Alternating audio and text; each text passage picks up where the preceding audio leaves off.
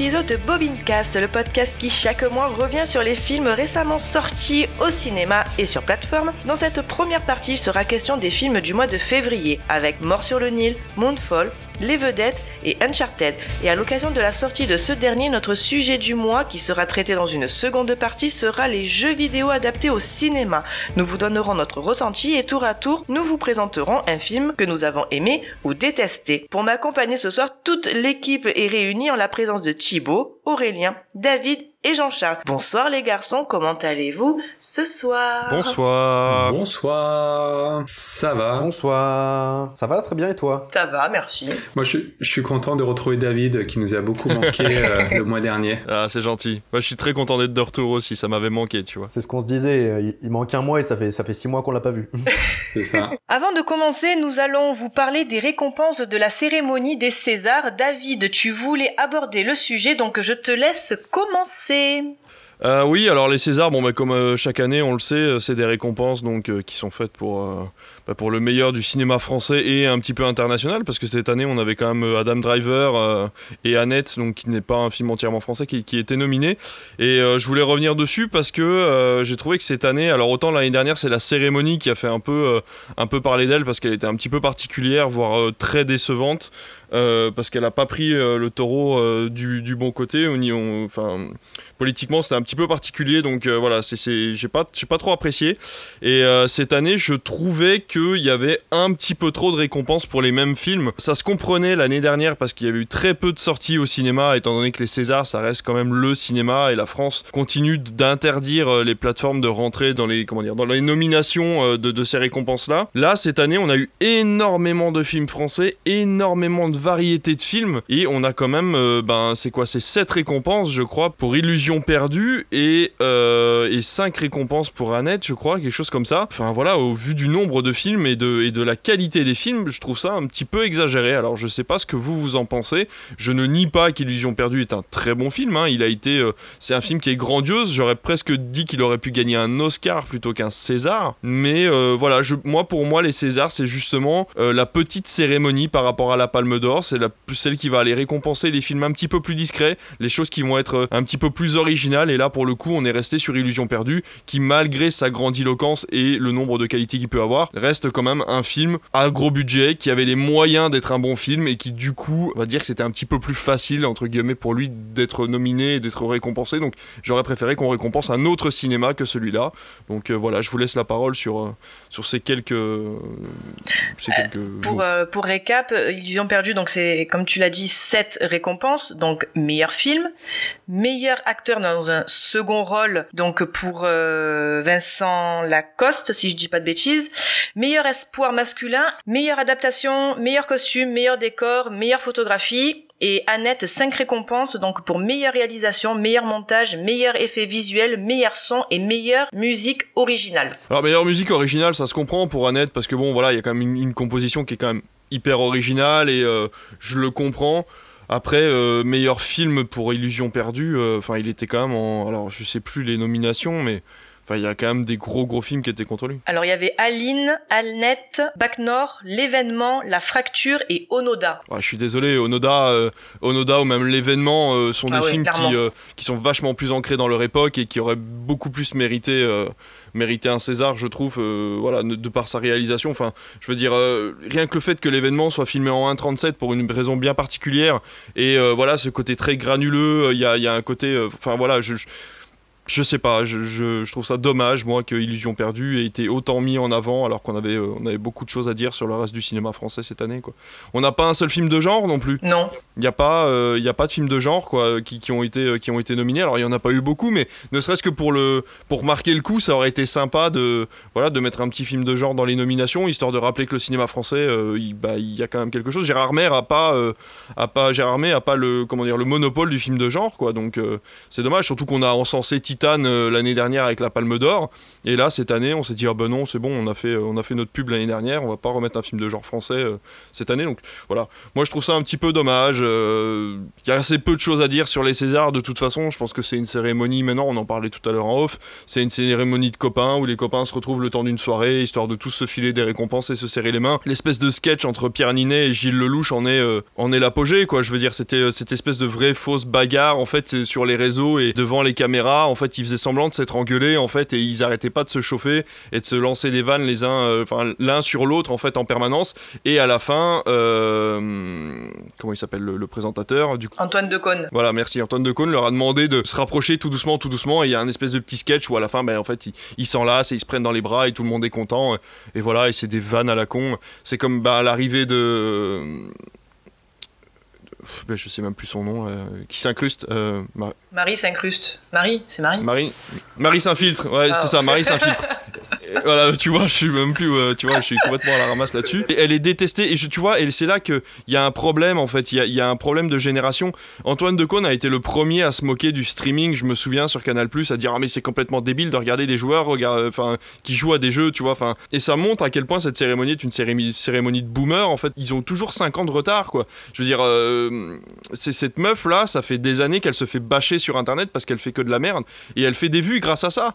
Donc ils ont même pas été chercher voir, ils ont même pas été voir si elle faisait des vues positivement ou négativement. Et cette, meuf fait des vues négativement. Donc t'invites pas une meuf qui fait des, vues négatives sur internet à une cérémonie en disant bah regardez euh, on, met la, place pour les jeunes, euh, c'est une meuf qui marche sur YouTube ou sur les réseaux, tu vois. Mais vu qu'elle est financée par Canal, vu qu'elle est financée par, euh, des grands groupes comme ça, bah on l'a invitée et puis elle est venue montrer son cul. Et ça par contre c'est pas interdit, tu vois. Une meuf qui monte son cul en pleine soirée comme ça en plein milieu à la télévision, euh, personne dit rien, tu vois. C'est comme l'année dernière au César quand la meuf s'est foutue à poil avec du faux sang sur Ouais, c'est ce que j'allais dire. Là, pour le coup, ça avait fait polémique. Euh, mais bon, il y avait un message derrière, quoi. Donc, à la limite. Euh, ouais, mais encore une fois, c'était un message de boomer, c'était un message de vieux, tu vois, en train de dire, ouais, vous avez fermé les cinémas et pendant ce temps-là, les plateformes se font du blé réagissez pas comme ça, euh, soutenez les acteurs, dites voilà, on sera là pour vous, euh, on va continuer la cause, etc. Mais là, en fait, il crachait sur le gouvernement alors que tout le monde était dans la merde, quoi. On n'avait pas envie de voir ça à la télévision, on n'avait pas envie de, voir du malheur et de voir des gens énervés. Enfin, surtout que ce que je vais dire, attention, hein, il faut pas, faut pas le prendre euh, non plus au premier degré, mais ces mecs-là, c'est des mecs qui gagnent du blé. Pendant ce temps-là, il y avait plein d'acteurs de théâtre, plein de petits acteurs qui essaient de se faire connaître, qui gagnent pas une thune et qui ont été dans la merde pendant des mois. Et c'est ces gars-là qui se font des millions par an qui viennent gueuler sur une scène en mode oh, on vous soutient, euh, on sait ce que vous vivez. Non, vous savez pas ce qu'ils vivent, les gars. Vous, vous êtes en train de toucher des royalties depuis 10 ans sur vos films. Vous pouvez vivre sans aucun problème pendant la pandémie. Par contre, il y a des mecs qui sont en galère, ils savent même pas s'ils pourront payer le loyer parce qu'ils essayent d'être acteurs comme vous depuis des dizaines d'années, quoi. Donc, euh, moi, je trouve que le message était pas bon et cette année, encore une fois, même si c'était mieux et c'était beaucoup plus sage que d'habitude, le message était quand même un petit peu à côté, euh, à côté de la plaque, comme, chaque année, on sait pas pourquoi ils sont foutus de la gueule du film d'animation, quoi. Ils, ils ont pas arrêté de couper la parole au mec qui a gagné la récompense pour le sommet des dieux. Ils ont pas arrêté d'envoyer des minivans et tout. Enfin, vous allez voir sur Twitter, il y a plein de vidéos qui traînent.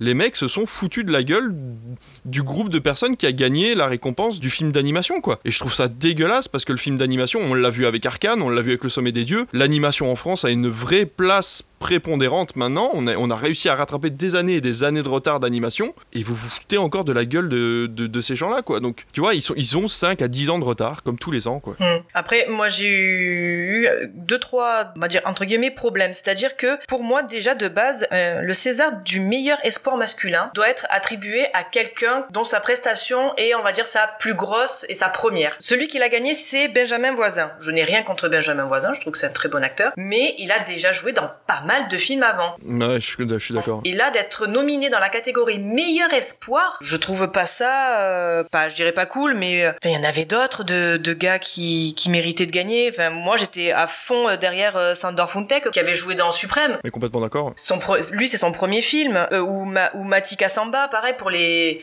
les Olympiades. Je sais pas si c'est ton premier film, en tout cas, c'est peut-être le film qui l'a révélé. On se rappellera peut-être pas de son prénom, mais au moins sa tête, on s'est dit, j'ai déjà vu sa tête quelque part. Benjamin voisin. Enfin, moi, je l'ai vu. Il a, il a été dans euh, été 80, c'est ça, ou été 86. Enfin, Année 85. Voilà, année 85, été 85. Été 85. Il a été dans la dernière vie de Simon aussi. Aussi, voilà. Enfin, il en a fait des films. Et Meilleur Espoir, je trouve ça un peu euh, Ah ouais. bof. Euh, alors pour le coup, meilleure musique originale, bah tu te disais, bah de toute façon, ce qu'il y avait en face, bah, ça pouvait être que les Sparks finalement, et avec Ah, Annette qui pouvait gagner. Donc toute façon, euh, oui. bon, pas de surprise. Mais je trouve que justement les récompenses, moi, de Annette, n'étaient pas surprenantes parce que tiens, t'es mon pote, je te donne la récompense. Meilleure bon, peut-être pas. On va dire que euh, ça peut euh, porter à, débat. Mais le montage, les effets visuels, euh, la musique, le son, c'était pas, c'était pas trop dégueu. Après, il y avait par exemple effets visuels. Moi, c'est vrai que j'aurais peut-être vu Eiffel même dans meilleur décor ou meilleure photographie ou meilleur costume. Eiffel aussi, je trouvais qu'il euh, il méritait. De là, le donner à Illusion perdue. Bon, parce que c'est un film d'époque, il faut absolument leur donner. Ouais. C'est toujours pareil en fait. Tu fais un film d'époque, tu sais que potentiellement tu vas rafler cette, euh, cette récompense. Mais, mais, mais, bon, je- le pire, le pire pour moi, c'est Benoît Magimel qui gagne le César du meilleur acteur. Mais que, ok, t'es français, mais t'as Adam Driver de, en face de toi. Comment, Ah, co- alors- comment Je peux comprendre qu'on ne fasse pas gagner un Américain, je le conçois tout à fait. Mais quand tu as un mec comme ça en face de toi, comment tu peux, tu, non. Enfin, ah là là, t'as un peu le cul entre deux chaises, je veux bien le comprendre, mais quand même, tu as Adam Driver en face de toi. Me dis pas, oh là là, euh, la prestation de Benoît Magimel a mérité euh, de gagner. Non, non, là, franchement, j'étais, euh, je, je, je, je sais que j'adore euh, Adam Driver, mais de là, enfin, J'ai pas vu de son vivant, je pourrais pas te dire. Apparemment, les gens, enfin moi, tous les gens qui sont sortis de la salle sont sortis en pleurs Mm. devant la prestation de, de Benoît Magimel. C'est très difficile à dire par rapport à ça. Moi, je suis plutôt du côté franchouillard en train de dire qu'Adam Driver aura tout à fait l'occasion de gagner une Palme d'Or euh, à Cannes et la Palme d'Or de Cannes est un petit peu plus du côté de l'international. oui, mais voilà. Pour le coup, les Césars, moi je reste quand même du côté franchouillard en train de dire ah là, le César est censé aller à un acteur français à moins de faire une catégorie acteur international. Mais Annette, c'est un petit peu le. Voilà, il est, il, est, il est le cul entre deux chaises ce film parce qu'il a été fait par un français avec une production américo-française, enfin franco-américaine. Donc c'est un peu particulier quand même de le nominer, et de, de lui donner des récompenses. euh, Ben, c'est ça, moi je fais à la limite le, le nomine pas en fait parce que tu le fais déplacer pour euh, bah, entre guillemets pour rien. Le gars il s'est retrouvé dans cette soirée, il a dû se dire mais qu'est-ce que c'est? L'autre elle vient, elle monte sur scène, elle monte son Il cul. y a plein d'acteurs qui viennent pas et qui, s'ils gagnent une récompense, disent bah je suis désolé, je peux pas être là, euh, et puis qui font une petite Non mais vidéo. ils ont- il y en a ils ont des raisons, tu vois, mais lui tu le fais venir, bon après il se dit bah ça va, ça me fait faire un week-end à Paris, bon je tu Bah vois, ouais, c'est je ça. me suis pas retrouvé au fait fond de la Creuse donc ça va. On va faire les cérémonies des Césars à Bourbon-Lancy, tu vois, ça va être sympa. Et les nominés sont. Ah, on a un problème d'image. Enfin voilà, et euh, pour rester encore euh, avec un film qui était en le cul entre deux chaises, Euh. le, le César qui est revenu au meilleur film étranger pour The Father. C'est pareil, effectivement, tu c'est euh, une production franco-anglaise, mais tu récompenses Voilà. quand même réalisateur français. Donc, tu Ouais. as encore ce cul entre deux chaises. Enfin, moi, j'ai vu The Father. Je suis d'accord. Moi, j'étais à fond pour la loi de Téhéran. On en avait parlé lors de notre bilan. On avait parlé aussi donc de d'Illusions perdues, enfin de plein de films finalement qui étaient de Bac Nord, qui étaient aussi nominés. Vous voulez écouter Allez voir notre, euh, allez plutôt écouter notre bilan euh, euh, qui est sorti. Le fait d'avoir ce cul entre deux chaises, ça faisait pas pour moi euh, vraiment film international. Bah voilà, c'est Ouais, ça. donc euh, tu avais euh, Drive My Car, tu avais First Co, euh, Julien Douchapitre, La Loi de Téhéran, Madresse Parallelas, enfin... Ouais, mais c'est ça, tu vois, on en revient, et ça, là, on est, on est sur le, le thème inverse de ce que je te disais tout à l'heure. Effectivement, j'ai adoré The Father, mais quitte à faire une, une, une catégorie film international, bah, qu'il n'y ait pas de financement français dedans, quoi. Parce que là, du coup, ça devient ridicule. Tu peux pas filer une récompense ou nominer un acteur américain dans une nomination française, et après nominer un film français dans une catégorie euh, internationale. C'est Voilà. ridicule. Enfin bon, donc c'était ouais un peu ces, ces petits trucs euh, moi qui m'ont je me suis dit ah quand même c'est abusé. Bon même la cérémonie en elle-même euh, ça a duré trois heures, ils étaient en retard de, plus de 20 25 minutes même une demi-heure.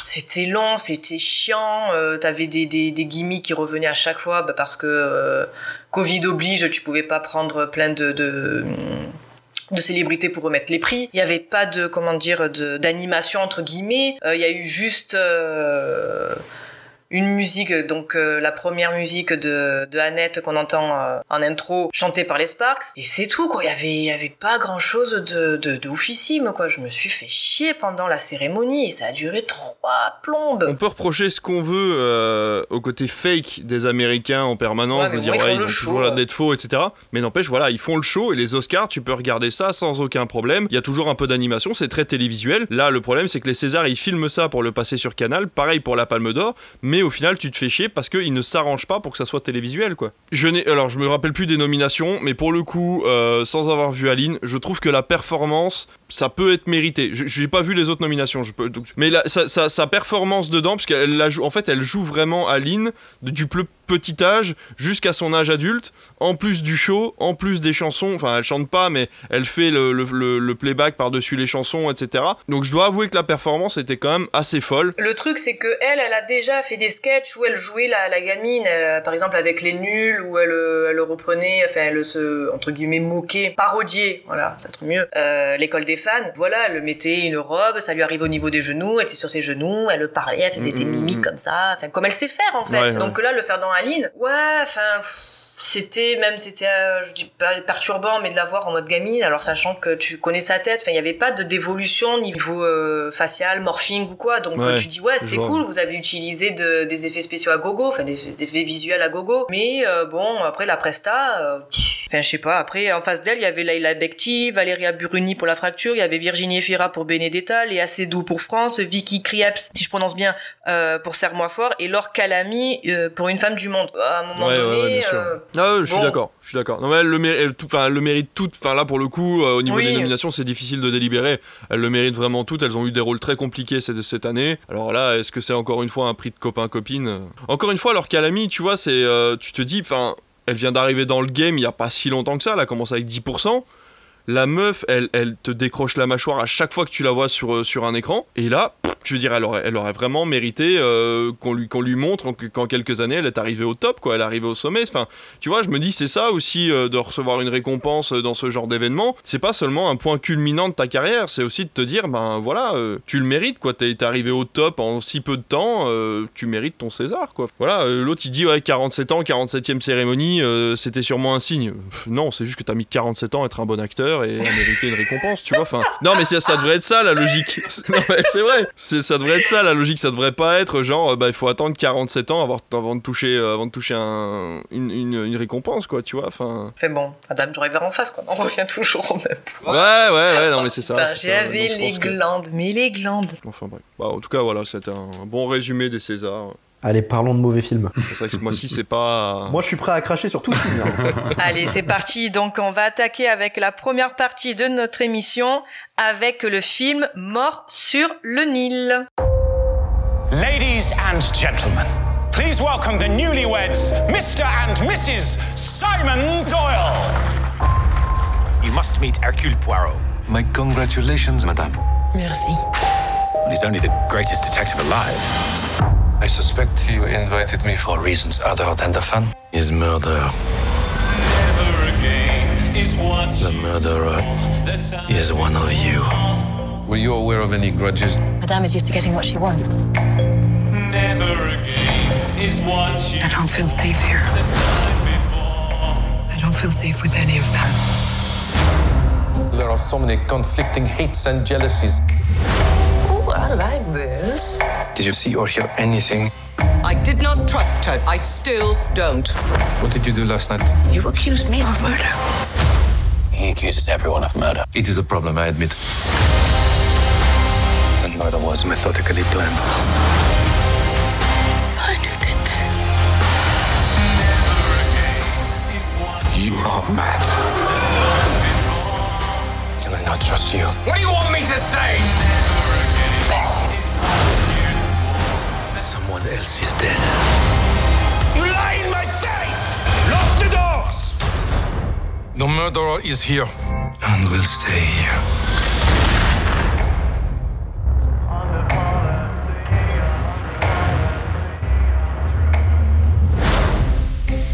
Réalisé par Kenneth Branagh d'après le roman homonyme d'Agatha Christie avec Gal Gadot, Emma Mackey, Armie Hammer et Rose Leslie pour une durée de 2 heures et 7 minutes au cours d'une luxueuse croisière sur le Nil, ce qui devait être une lune de miel idyllique se conclut par la mort brutale de la jeune mariée. Ce crime sonne la fin des vacances pour le détective Hercule Poirot qui se voit confier l'enquête et dans cette sombre affaire d'amour obsessionnel aux conséquences meurtrières, ce ne sont pas les suspects On l'a quasiment tous vu ce film, donc euh, bah, Thibaut, je vais te laisser commencer. Qu'as-tu pensé de ce film? Eh bien, ce film, je ne l'ai pas beaucoup aimé. Pour remettre dans le contexte, parce que j'aime bien ça à chaque fois, euh, je suis un très grand fan de l'œuvre d'Agatha Christie, et plus précisément des romans où on peut retrouver Hercule Poirot. Quand j'étais ado, mon grand frère euh, toujours le même par rapport au mois dernier si vous avez suivi, euh, avait une belle collection des romans d'Agatha Christie, forcément j'en ai beaucoup profité. J'ai commencé par les Dix qui reste le meilleur, et à partir de là j'ai dû en lire une bonne quinzaine je pense. Pour info, mon préféré, à part les Dix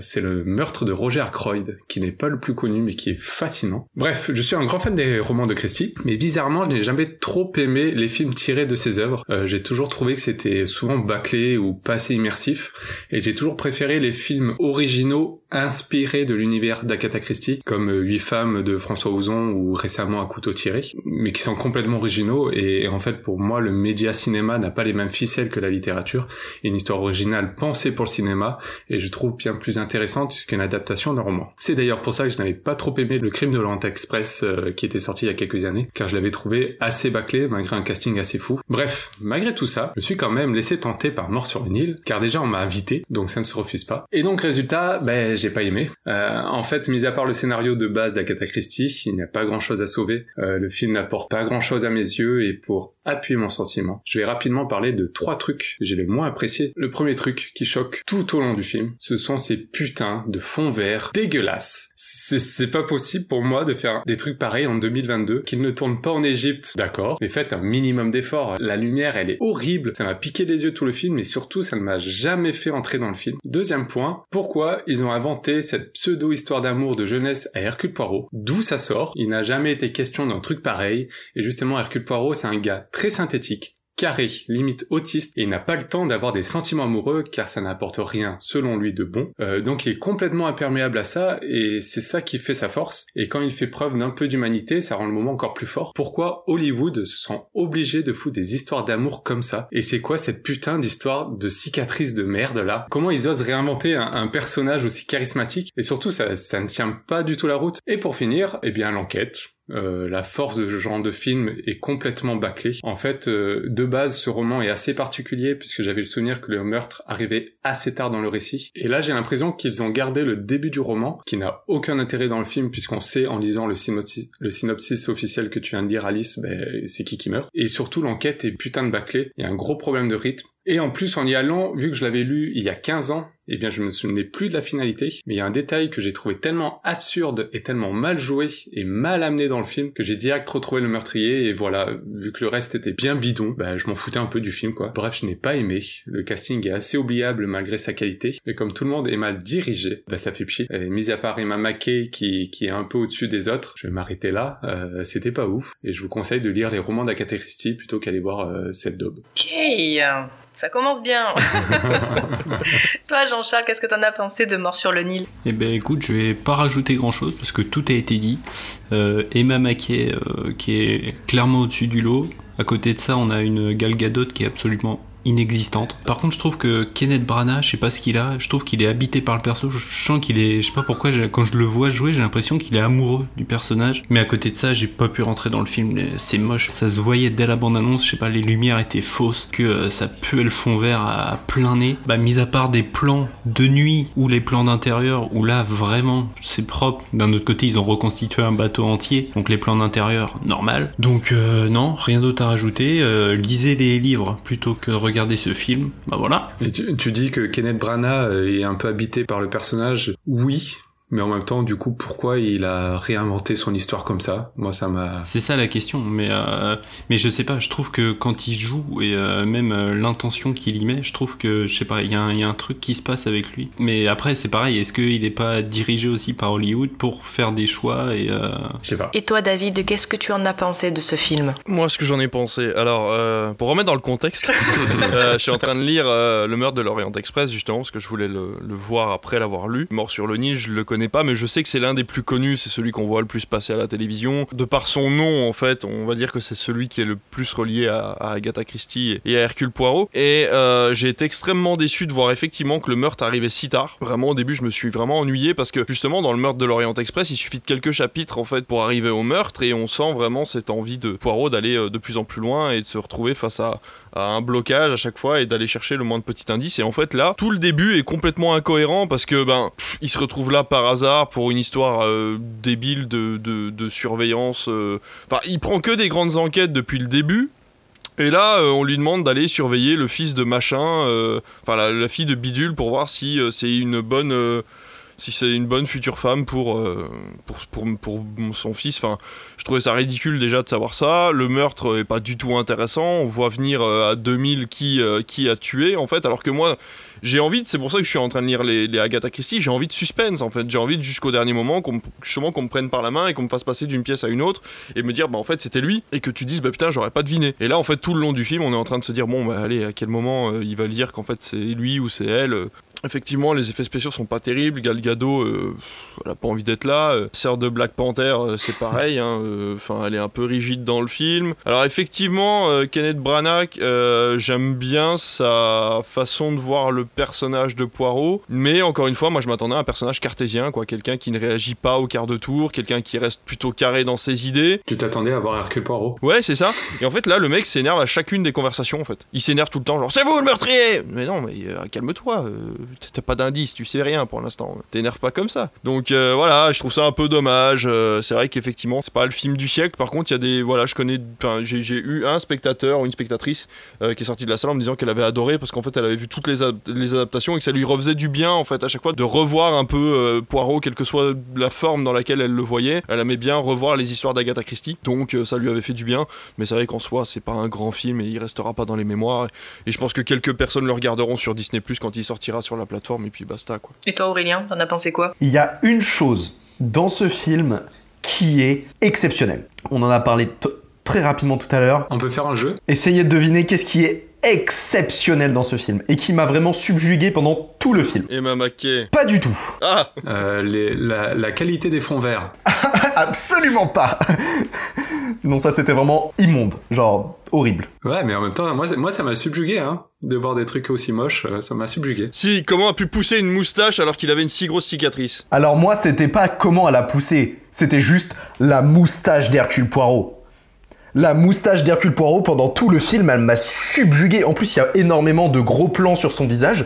Et en fait, à, pa- à part comme ça, elle fait deux petites, voilà, deux petits, deux petites montées là. Et pendant tout le film, j'étais, je me suis demandé, mais comment est-ce qu'il l'a fait? Comment il a coiffe sa moustache?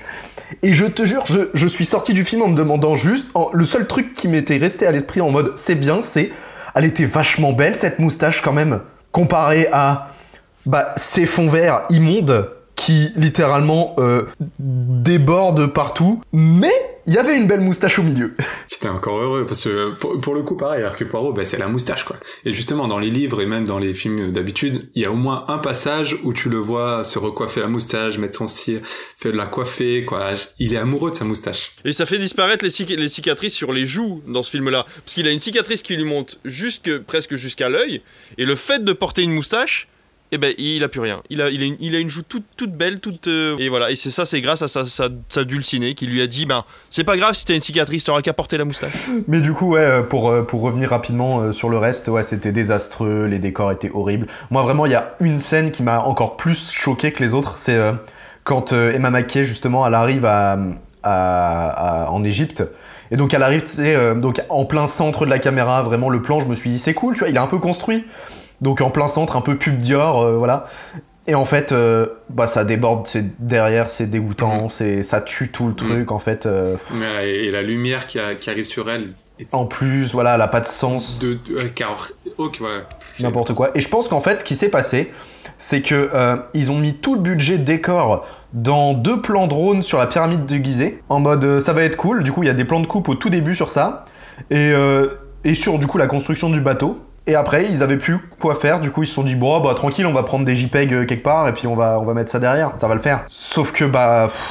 C'est, horrible. Le jeu des acteurs m'a pas, pas du tout convaincu. Euh, moi, Emma Mackey, honnêtement, euh, elle est ouais, peut-être un petit peu au-dessus, mais elle m'a pas subjugué plus que ça. hein. Pourquoi est-ce qu'elle fait des pompes sous son mec au début dans la scène d'intro? Parce que soyons honnêtes, cette scène de danse n'a absolument pas de sens. Genre, ça se veut sensuel parce que, ok, ils sont proches. Elle se retrouve entre ses jambes à faire des pompes comme s'ils étaient en train de danser Gangnam Style. Et, pourquoi? Et puis bah, en fait, il y a, un enchaînement de trucs qui, est à la fois euh, prévisible, enfin en tout cas dans, dans la façon dont c'est présenté, moi j'ai trouvé ça prévisible. Honnêtement, j'ai absolument, euh, j'ai pas lu le bouquin, même mais je pense que je vais m'y mettre. Personnellement, j'avais adoré euh, le Crime de l'Orient Express parce que je connaissais pas l'histoire. Je pense que ça aide. Oh la déception, je l'attendais pas mal en fait, justement parce que j'avais aimé le Crime de l'Orient Express. Bah je suis vite retombé quoi. France 2, ils font les petits crimes d'Agatha Christie et franchement.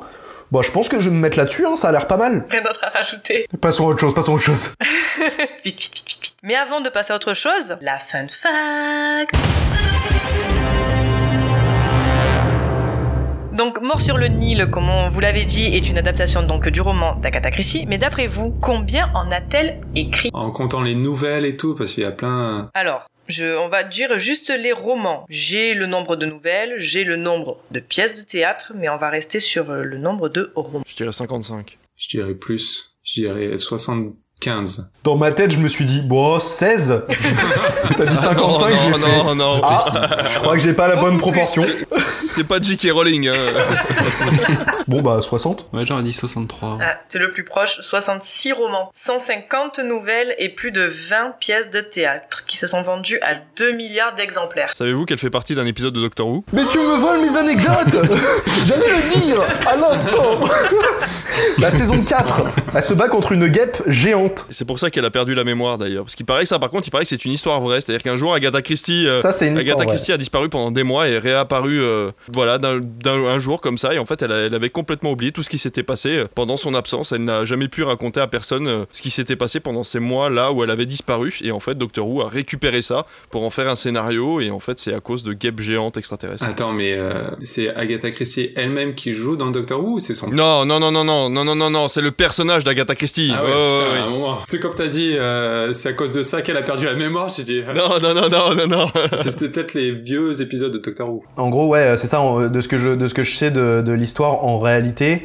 euh, elle est- il y a des gens qui l'auraient vu prendre sa voiture et partir. Ils ont retrouvé sa voiture à un kilomètre de là, sans elle, et ils l'ont retrouvée ouais, plusieurs jours. euh, je sais pas si c'est des mois ou plusieurs jours, mais euh, Non, c'est jour, c'est jour. j'ai un il me peu semble que c'est ouais, il me semble que c'est une semaine à peu près, genre à des dizaines de kilomètres de là.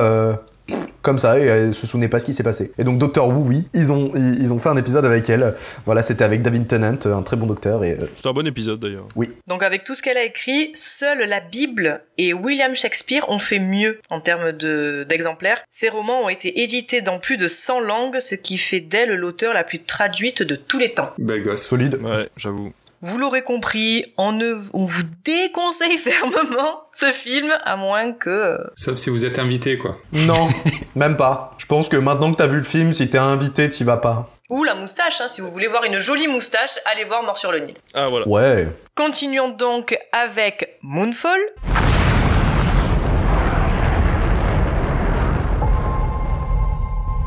July 20th, 1969.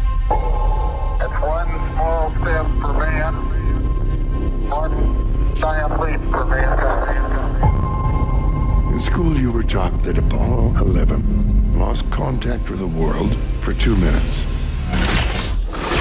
Not true. They found something on that day that they kept hidden for 50 years. And now, it's too late to stop. In breaking news, the governor has just ordered the mass evacuation of the entire West Coast. Moving to higher ground is the only possible chance of surviving. Stay awake, my brothers and sisters! Stay awake!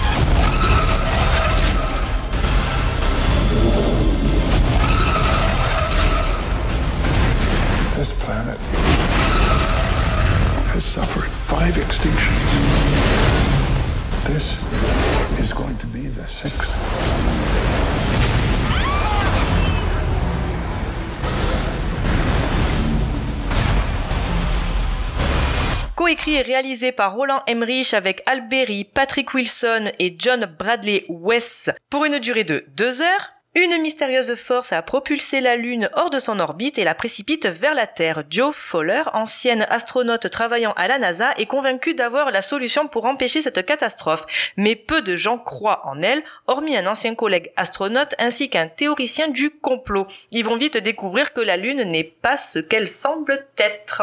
Nous sommes trois à l'avoir vue et je vais commencer en disant que de base, moi je suis très très très très friande de moi des films catastrophes je précise naturel. Je ne sais pas, euh, je sais plutôt que ce sont pas des films au scénario hyper élaboré, mais c'est justement ce que j'aime, comment ils vont trouver une solution à un cas quasi désespéré, impossible, voire sans issue. Par exemple, avec le film que j'affectionne le plus de cette catégorie qui est Armageddon, où Michael Bay euh, fait exploser, euh, fait des explosions dans l'espace, euh, ce qui est ben, scientifiquement ben, impossible, puisque il n'y a pas d'oxygène, donc sans oxygène, pas d'explosion. Mais on s'en fout, puisque ben, il y a Bruce Willis, il est là pour sauver la planète. Donc euh, le film l'utilise à merveille. Moi je trouve qu'il est émouvant, drôle et on s'attache à tous les personnages et ce qui n'est pas le cas de Moonfall. Euh, je dis pas que tous les films catastrophes doivent être comme Armageddon, heureusement d'ailleurs, mais comme ils sont assez semblables, le délire de euh, quelque chose va s'écraser sur la Terre, un peu comme euh, Deep Impact aussi, euh, qui est sorti la même année qu'Armageddon, qui était passé un peu inaperçu. Moi j'aurais préféré que le film se, se centre en totalité en fait sur les trois acteurs principaux, parce que ben, les secondaires, ben, on s'en fout un peu, ils apportent pas grand chose à l'histoire, à part faire du point A à un point B à un point C puis euh, le pauvre Michael Peña, quoi. Enfin, le, le, mec est tellement pas respecté dans ce film, c'est un truc de dingue. Je alerte spoiler, euh, il meurt, mais alors comme une merde. Il sauve sa fille, mais sa fille, elle, s'en va, elle se retourne même pas. Lui, tu le vois, il est là au revoir, au revoir, il s'éteint et elle, non, elle avance, elle en a rien à foutre de son père. Mais même tout le monde en a rien à foutre de ce pauvre mec en fait. Sa femme, ouais, il est mort, bon, bon, c'est pas grave, hein, j'ai mon ex-mari pour me réconsoler. Enfin, tout le monde en a rien à péter de ce gars. Moi, j'ai pas trop aimé que le film qui a pour support la catastrophe naturelle, en fait, part sur de l'IA qui se rebelle. Euh, à la base, le côté la Lune est une méga structure est intéressant, mais ça part trop dans de la SF et j'aurais préféré plus un délire euh, alien à la limite qu'un délire vraiment de technologie déviante. Et je l'ai trouvé euh, assez fade. Et quelques petits trucs invraisemblables m'ont sorti du film mais dans l'ensemble bon pour les amateurs du genre franchement moi je le conseille. Voilà. Toi David ce que tu en as pensé? Euh, alors faut savoir que moi déjà je suis pas très film catastrophe justement. Je suis à l'inverse de toi. Je trouve qu'en fait vu qu'on connaît la enfin c'est pas qu'on connaît la fin mais euh, c'est une catastrophe quoi tu vois. Je dirais il y a des gens qui meurent et puis à la fin il reste quelques survivants euh, parce qu'ils ont trouvé une solution mais trop tard tu vois.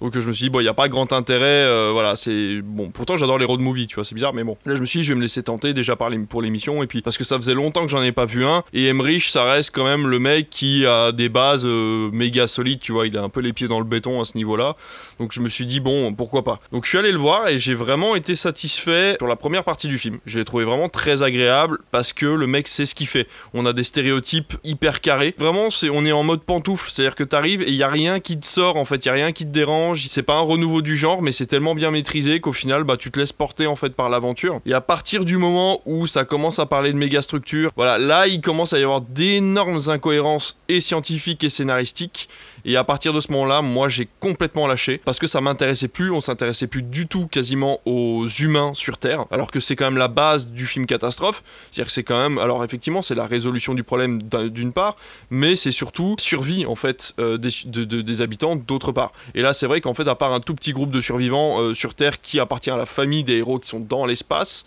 on voit assez peu ce qui se passe sur Terre, je trouve ça un peu dommage. Et euh, au niveau de temps aussi, enfin, je veux dire, la circonférence de la Lune qui fait deux fois le tour de la Terre euh, en même pas une demi-heure d'avancée d'aventure. Enfin voilà, pour moi, il y avait trop d'incohérences à ce niveau-là. Alors, je suis pas forcément pour fait euh, exact scientifique dans un film catastrophe, je m'en fous complètement. je veux dire, 2012 n'a absolument aucun, aucune cohérence scientifique, mais on s'en fout complètement, là n'est pas le but du film. Mais c'est vrai que là, ça part trop sur le côté. Avec les données scientifiques qu'on a maintenant, à l'opposé, t'as un Nolan qui te crée un interstellar avec des vraies théories quantiques, etc., machin, et qui fait un film hyper cohérent. Et à côté de ça, t'as Emmerich qui s'en bat complètement les reins. Mais le problème, c'est que depuis ces années-là, bah, les spectateurs ont engrangé des informations et que ces informations-là, bah, il faut les ressortir de façon cohérente, sinon ton film il part en cacahuète. Quoi. Donc euh, voilà, moi j'ai bien aimé les acteurs, j'ai bien aimé le stéréotype de chaque personnage, le voilà le geek un peu drôle, le scientifique mis au rebut, la femme forte euh, qui, euh, qui vient avec eux pour l'aventure. J'ai adoré le fait qu'il y ait des pubs dans tous les sens avec des gros plans sur Lexus, des gros plans sur sneakers, et tu veux pas un Fanta, et tu veux pas ma Rolex. J'adore ça. Les mecs ont des burnes comme ça de montrer aux spectateurs vraiment des pages de pub pendant le film. Quand t'as l'impression de prendre des pages, des pages pub de, YouTube et de pas pouvoir les passer. Et je trouve ça hyper satisfaisant en fait, de voir à quel point ils en ont rien à péter. Donc euh, voilà, c'est pour ça que je suis un grand fan de Man of Steel. Donc la première partie du film m'a vraiment été très bien, et l'explication en deuxième partie de film m'a vraiment déçu. Euh, même si je suis un grand fan de SF. Donc je le conseille pour les fans euh, qui aiment bien les films catastrophes. Par contre, si vous voulez tenter l'aventure, effectivement, euh, suivez plutôt le conseil d'Alice et partez plutôt sur les années 90-2000 sur les films catastrophes, euh, malgré le, côté vieillissant des effets spéciaux qui finalement, vu que c'était en décor réel à l'époque et pas en fond vert, avait le mérite de pas vieillir si vite que ça. Voilà, c'est pas une bonne entrée en matière pour le film catastrophe. Non, j'ai revu Armageddon, franchement, il a pas tellement vieilli. Oui, les explosions, enfin, effets visuels vraiment, oui, mais Bon, pas plus que d'autres que j'ai vus là récemment. 2012 a plus mal vieilli qu'Armageddon. Ah oui, clairement. Ah ben là. Moi, si je peux me permettre un commentaire. En plus, Armageddon, c'est Aerosmith qui fait la bande-son. Donc faut y aller encore plus. On l'avait dit ça, on l'avait dit. J'avais même fait euh, question sur ça. Ouais, mais j'aime beaucoup Aerosmith. À toi Jean-Charles, alors qu'as-tu pensé de Moonfall? Eh ben écoutez, euh, assez décevant. Je, pour le coup, je vous rejoins sur, euh, sur à peu près tout ce que vous avez dit. En autant j'avais bien aimé Midway de Roland Emmerich sorti il y a quelques années. Euh, autant là, euh, j'avoue que j'ai pas passé la meilleure soirée de ma vie. Un scénario complètement what the fuck. Comme tu as pu le dire, la première partie du film, franchement, ça a été. Et dès qu'ils ont commencé à partir sur euh, des méga structures et tout ça, franchement, s'ils étaient restés au côté alien, franchement, ça aurait été plutôt cool. Mais là, c'est du n'importe quoi. Bon, à côté de ça, visuellement, c'est propre. On a voilà des scènes de coucher de soleil avec la lune qui arrive derrière au-dessus de la Terre et euh, c'est plutôt stylé. C'est à peu près tout ce que j'ai retenu du film. Il y a quelques plans sympas. ça tient pas debout. Je veux dire, à un moment, la Lune passe au-dessus de la Terre, donc du coup, tu vois toute l'eau des océans qui, qui monte vers le ciel. T'as toute la gravité qui est inversée, du coup, toute l'eau monte, euh, monte vers le ciel. Et à ce moment, au même moment, T'as une fusée qui essaie de décoller et ils sont là en train de se dire non, l'attractivité terrestre est trop forte, on n'arrivera jamais à décoller. Mais comment c'est possible alors si t'arrives pas à décoller alors que la gravité est inversée? C'est juste pas possible. Alors oui, une fusée c'est lourd, je suis d'accord. Ça devrait t'aider plus que euh, plus que de faire peur et à aucun moment t'as peur pour les personnages, à aucun moment tu t'attaches aux personnages. C'était long, c'était sympa visuellement. Ce sera clairement pas ce film-là que je retiendrai du moins. Pendant l'espace d'un instant, j'ai cru que t'allais dire le truc qui m'a subjugué, c'était une moustache. ils sont américains, ils sont pas français. des Français qui portent des moustaches. Hercule Poirot, il est belge. Oui, c'est vrai, il est belge, il est pas français. Pardon, pardon, pardon, pardon. D'ailleurs, l'accent, parce que j'ai pu voir le film en VO, l'accent de Kenneth Branagh qui imite un accent français. Oh là là, c'est terrible. C'était. Après avoir imité euh, l'accent russe dans, dans Tenet, là il se met à l'accent français. Le spécialiste des accents. Ouais, j'avoue que c'est. Et là, je sais pas s'il joue dans Belfast, son dernier film là, mais euh, s'il prend l'accent irlandais, ça va être compliqué. bon, on va finir sur ce film avec la fameuse fun fact. On sait que Roland Emmerich donc aime nous proposer des films catastrophes, mais combien en a-t-il réalisé? Independence Day, Independence Day 2, 2012. Le jour d'après. Euh, après, ça dépend. Est-ce que Godzilla, tu le considères comme un film catastrophe ou pas? Moi, je vais dire 8. Ouais, 7. Moi, j'aurais dit 7. Moi, j'aurais dit 6. Ouais. J'étais sur 5, 6. Ouais. Je vais dire 5 alors. En fait, tu les as tous dit. Donc 2012, Indépendance Day de 96 et de 2016, jour d'après. Ah bah du coup avec Moonfall, ça fait 5. Moonfall, ça fait 5. Alors j'ai gagné. Mais avant Moonfall, combien nous a, combien en a-t-il réalisé Ah, j'ai loupé cette. Euh, ça joue sur les mots. Oh non, si proche Ça du va. but. Je, je te l'accorde, Thibaut. Je me suis mal exprimé. Pardon, pardon, pardon. Vous aviez presque gagné le prix à tout prix. T'étais pas tombé pile poil. Et n'empêche d'ailleurs que Moonfall, ce qui me fait le plus peur, c'est que ça nous amène un 2 quand même. Oui, ah mais complètement, c'est licence. Ouais, ouais, c'est un, c'est un film à licence. Hein. J'allais dire parce qu'il y a une autre lune qui tombe. non, non, mais ils expliquent qu'en fait, il y a une. euh, Bah, il y a, il y a une. En fait, la, la, la- la- la dernière scène finale est absolument atroce. C'est deux personnages sur fond blanc, donc c'est totalement dans le blanc. Deux personnages morts d'ailleurs, hein, euh, deux personnages morts. Et ils, ils discutent ensemble et il y en a un qui dit à l'autre euh, Bon, bah, allez, faut se préparer. Et il lui dit Mais euh, se préparer à quoi? Bah, au combat. Ah bon? Mais il va y en avoir un autre? Et là, boum, générique quoi. Connais ça? C'est Harry Potter 7 partie C'est 2. ça. Ouais, c'est ça. Donc Non. euh, oui, vous l'aurez compris, nous sommes mitigés sur ce film, mais bon, si vous êtes curieux, allez le voir.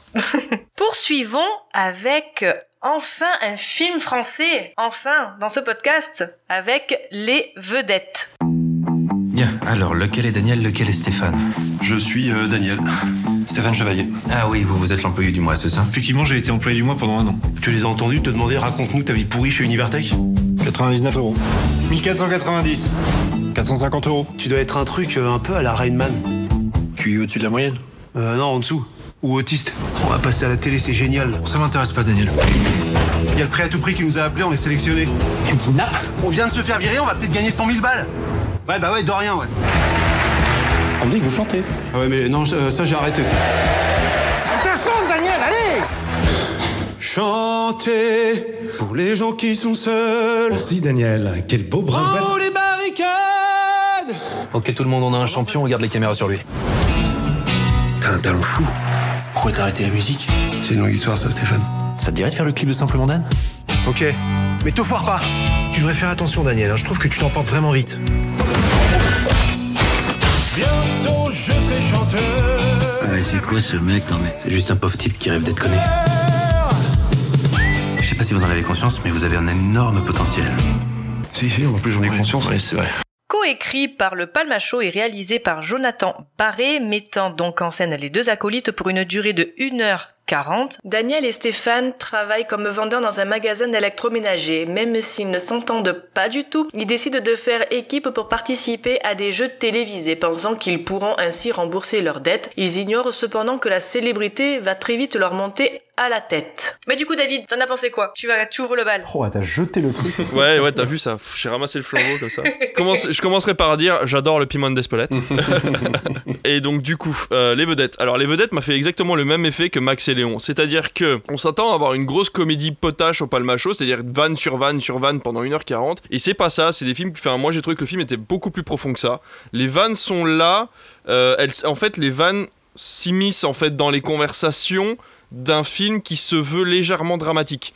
Donc c'est-à-dire que le film n'est pas 100% comédie, il n'est pas 100% dramatique, il essaye de raconter des choses, des choses qui sont importantes sur l'amitié, sur le fait de, de faire équipe avec quelqu'un, sur la gloire, sur le, ce qu'elle peut amener ou ce qu'elle peut, euh, comment dire, ce qu'elle peut t'enlever. J'ai trouvé que c'était fait vraiment avec énormément de simplicité, le message est clair, euh, les vannes passent super bien, on rigole jamais ou une ou deux fois vraiment à gorge déployée, mais sinon le reste du temps t'as un sourire aux lèvres vraiment qui ne s'arrête jamais pendant 1h40. C'est très bien écrit, Jonathan Barré euh, a vraiment fait ses preuves au niveau de sa caméra. C'est pas euh, quelque chose d'absolument extraordinaire, mais on comprend tout, que ce soit par les images ou les dialogues. Quand il n'y a pas de dialogue, on comprend ce qui se passe à, l'écran. Et quand il, y a des dialogues, c'est si bien écrit que finalement on écoute sans regarder euh, ce qui se passe aux alentours. Et je suis sûr que si on regarde aux alentours, il y a plein de petits trucs à droite à gauche qui vont nous faire des petites références euh, qui sont hyper sympas. Donc euh, voilà, j'ai assez peu de choses à dire à part vraiment aller le voir. Je suis quelqu'un qui retient pas énormément les dialogues. Faudrait que je le vois plusieurs fois vraiment. Mais il y a énormément de dialogues qui peuvent devenir des mèmes, qui seront, qui risquent de devenir cultes. On risque de les ressortir d'ici quelques années parce qu'il y a vraiment, vraiment des moments hyper drôles et hyper touchants. Et alors gros gros point positif et euh, Jonathan euh, ils en parlaient en fait euh, les, les- deux le duo ils en parlaient dans une émission. Ils disaient que c'était la première fois qu'ils ne jouaient pas des potes. C'est la première fois qu'ils jouent des gens qui se détestent en fait à la base et qui apprennent à se connaître. Et ça fonctionne super bien. Ils ont ils ont euh, cette espèce de de complémentarité des personnages en fait et leur jeu est hyper complémentaire. Et on voit vraiment au début on a vraiment l'impression qu'ils s'entendent pas ils arrêtent pas de s'engueuler. Et c'est une vraie histoire d'amitié puis ça se moque de la télévision mais à plus savoir qu'en foutre. Et, euh, et c'est très très drôle en fait surtout pour notre génération qui commence vraiment. Ça se moque de notre génération à partir du moment où nous on a lâché la télé en fait. Ça se moque de la de la télé-réalité en fait de ces des années 2010 euh, voilà où moi j'ai arrêté de regarder la téloche parce qu'il y avait plus que ça à la télé. C'est un film pour notre génération c'est un film pour les générations d'après c'est un film euh, YouTube c'est un film tout ce que tu veux. Donc euh, voilà, moi j'ai adoré les vedettes et, je trouve qu'on devrait aller le voir euh, plutôt que d'encenser euh, qu'est-ce qu'on a fait au bon Dieu ou Super Héros malgré lui, que j'ai beaucoup aimé. Hein. j'ai beaucoup aimé Super Héros malgré lui, mais c'est vrai que voilà, là on a une une vraie comédie de qualité comme on aime si souvent balancer en France en disant ouais les comédies c'est de la merde et tout bah là non c'est bien écrit c'est bien fait et allez voir les vedettes toi, Thibaut eh ben, Moi aussi, ça va être, euh, moi, ça va être très rapide. Pareil, je l'ai beaucoup aimé, mais finalement, j'ai rien de, de particulier à ajouter. Je suis un grand fan du Palmacho aussi depuis de longues années.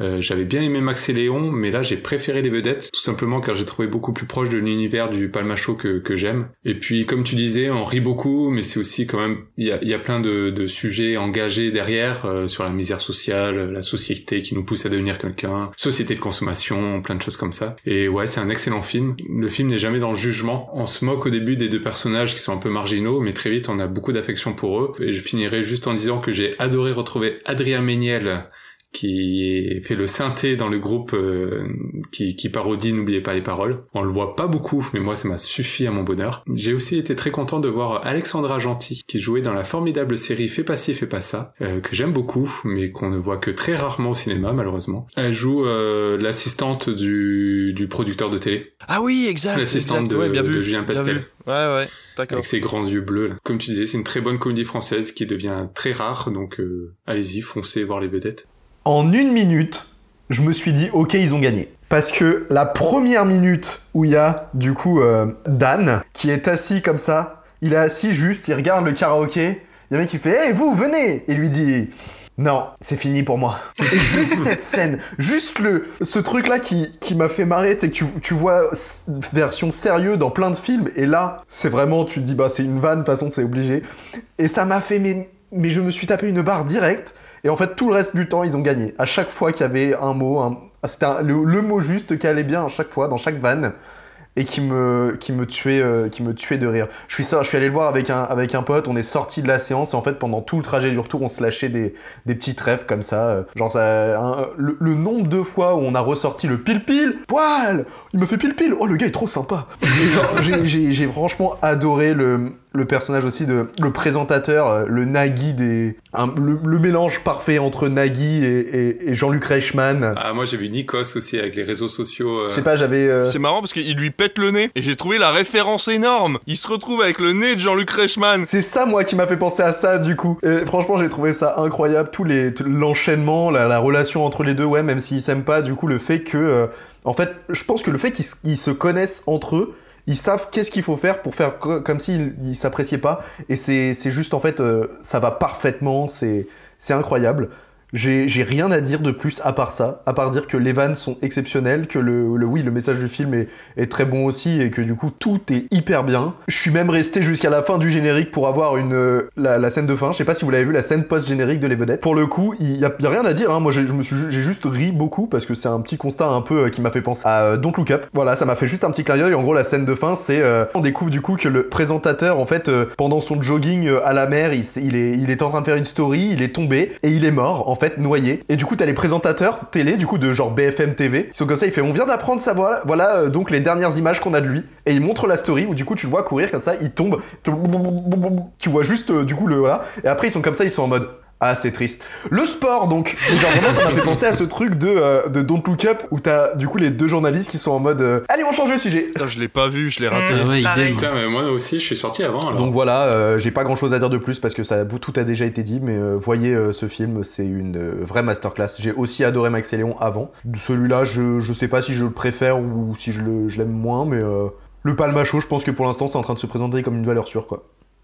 Et toi, Jean-Charles, t'en as pensé quoi du film? C'est une très belle comédie française euh, avec le retour du palmacho euh, en force. J'ai un peu moins aimé euh, Max et Léon pour le coup parce que ouais, ça s'éloignait peut-être un peu trop de ce qu'ils font sur YouTube. Mais, mais oui, non, un, un, bon retour en force à l'essence même de leur, de leur concept avec des mini-sketchs, des vannes qui s'envoient des beaux messages, enfin des messages qui sont passés en, arrière-plan sur, euh, comme vous avez dit, la société de consommation, euh, sur le fait, voilà, les producteurs qui euh, cherchent tout de suite à, engager des personnes, pas pour, pour l'histoire qu'ils peuvent raconter, mais plus pour l'audimat qu'ils peuvent faire.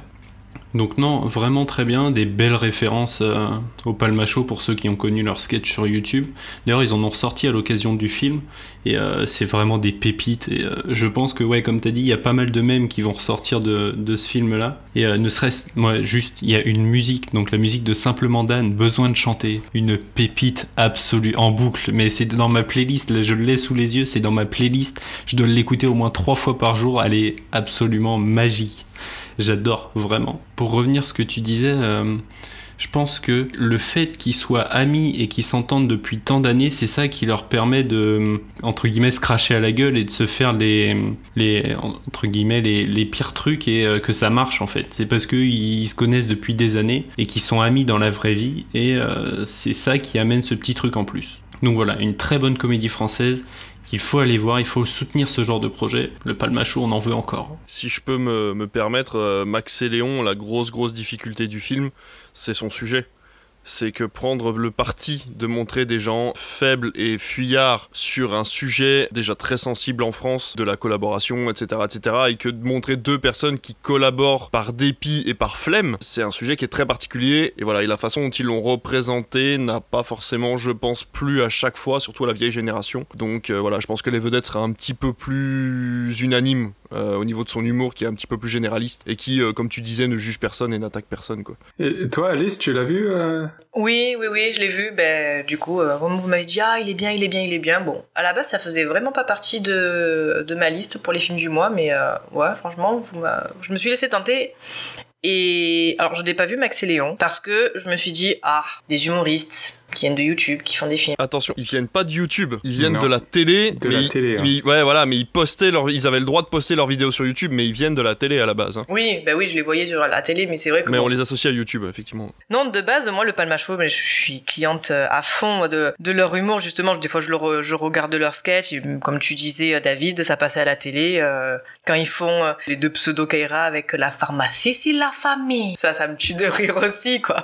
Mais... C'est la famille. La perruque sur la langue. Ouais, donc en plus, ils, ils, ont à l'époque réussi quand même à remettre un peu au, goût du jour ces concepts de, de sketch, d'inventer euh, des, ben, du coup, des duos et de les mettre dans des différentes euh, situations, de les faire même interagir entre eux. J'ai grandi un peu avec ça. Enfin, j'ai grandi presque totalement avec ça, avec des humours comme ça, à sketch. Donc euh, que ça soit revenu, franchement, j'étais vraiment cliente. Je trouve qu'ils reprennent un peu ce, ce genre de truc, c'est-à-dire créer justement deux, enfin un duo et les mettre en scène dans justement différentes situations. En l'occurrence là, ce sont différentes émissions, tout en les parodiant, que ça soit le juste prix, n'oubliez pas les paroles ou les Marseillais. Il lui a volé ses claquettes. il a volé ses claquettes en plus. Non, franchement, moi j'ai rigolé tout le long. L'autre euh, super à fond, euh, fanboy du, du présentateur, l'autre pile pile, poil, poil, poil. Il m'a fait pile eh, il m'a parlé, il m'a parlé, il m'a parlé.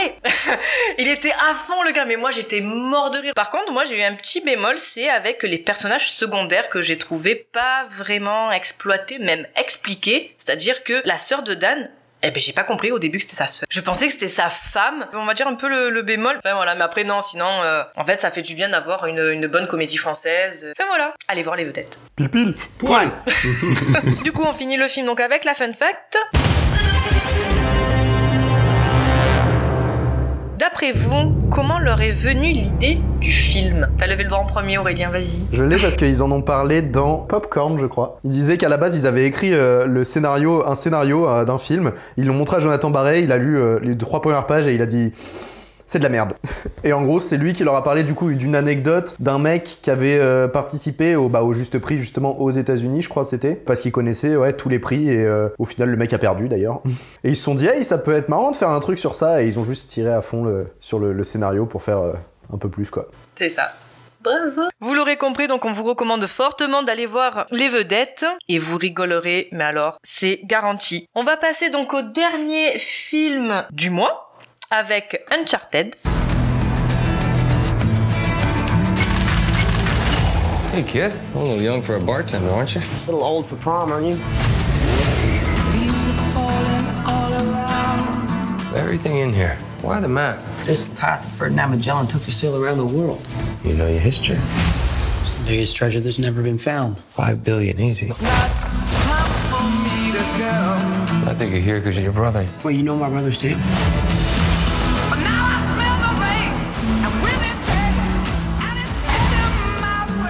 Find that gold, we find him too. Yes, Who the hell is this? I'm a friend of Sully's. Sally doesn't have any friends. I should know I'm one of them. You are a collector. Well, I dabble. I don't dabble. My family has been looking for this fortune for a very long time. So much blood. I'm pretty sure he's just threatening to kill me. And don't touch your ear like that. You look like an idiot. You have no idea who you partnered with. I've been dreaming about this stuff since I was a kid. My brother Sam left one final clue.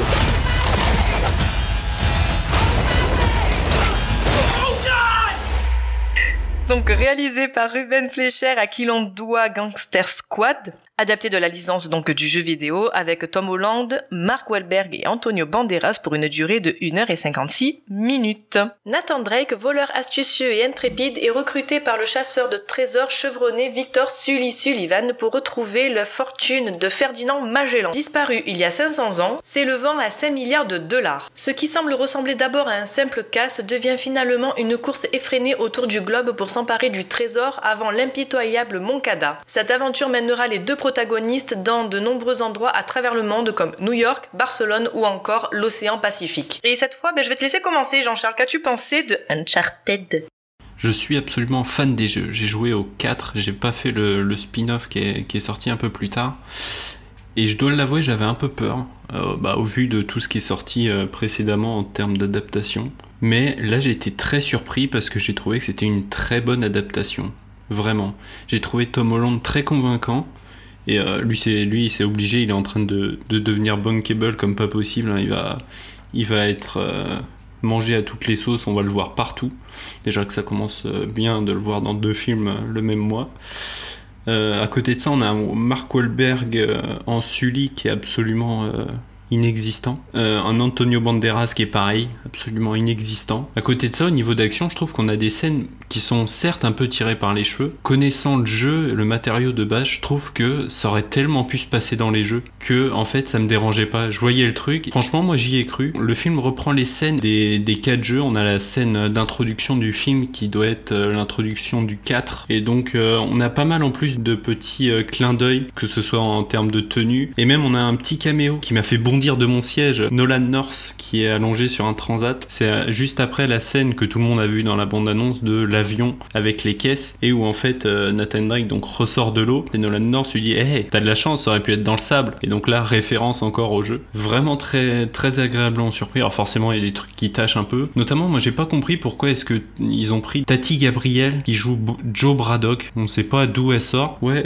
très bonne adaptation. J'ai passé un très très bon moment. Euh, le film a été rentabilisé comme pas possible hein. il, a, il a un budget de 130 millions et la première semaine il a fait 150 millions on aura une suite ça c'est clair et net Et toi Aurélien, t'en as pensé quoi? Je suis en... euh, en fait, je vais pas dire désaccord, parce que euh, ce n'est pas que je n'ai pas aimé le film, ce n'est pas que je n'ai pas, appré- que, que je n'ai pas détesté le film ou que je l'ai aimé. En fait, je ne ressens rien pour ce film. J'ai vu euh, un film vide.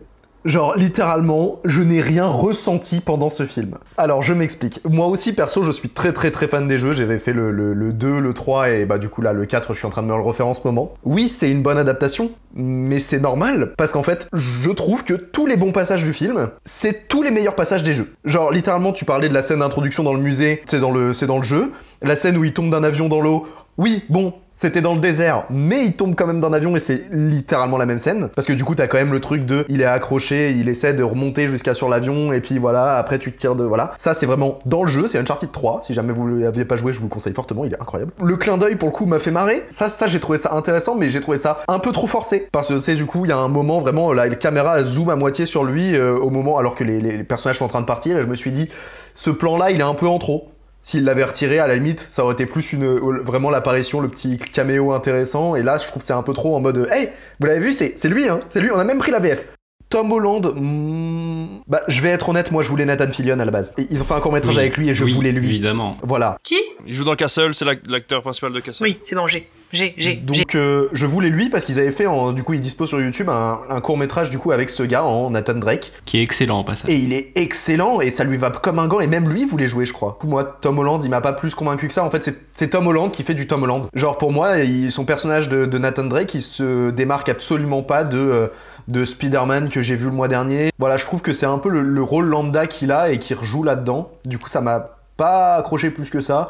Bon, Mac- Mark j'ai une question, c'est est-ce qu'il a déjà bien joué dans un film Euh, et, du coup, euh, en sortant du, ciné, d'ailleurs, j'ai envoyé un message à mon frère, euh, je lui ai dit, eh mais Antonio Banderas, il joue pas bien. Et il m'a fait souligner que Antonio Banderas, s'il ne joue pas en espagnol, il joue pas hyper bien. Même le seul moment où il était censé faire ressentir de l'émotion avec un monologue et tout. oh, Oh là là là, interminable, hyper vide. euh. Si tu veux, pour résumer le film, je me suis dit, ils ont pris une base d'Indiana Jones, ils ont rajouté euh, des énigmes à la Benjamin Gates, euh, le classique Tomb Raider, et, et ils ont pris les meilleurs moments du jeu pour les mettre dedans. Sauf que bah ça fait oui, ça peut faire une bonne adaptation vu qu'il y a beaucoup de moments du jeu. Après, ça fait pas d'histoire vraiment très originale. C'est pas bon, pas nul. C'est juste là. C'est un film. Je suis sorti du truc et je me suis dit ouais, ok.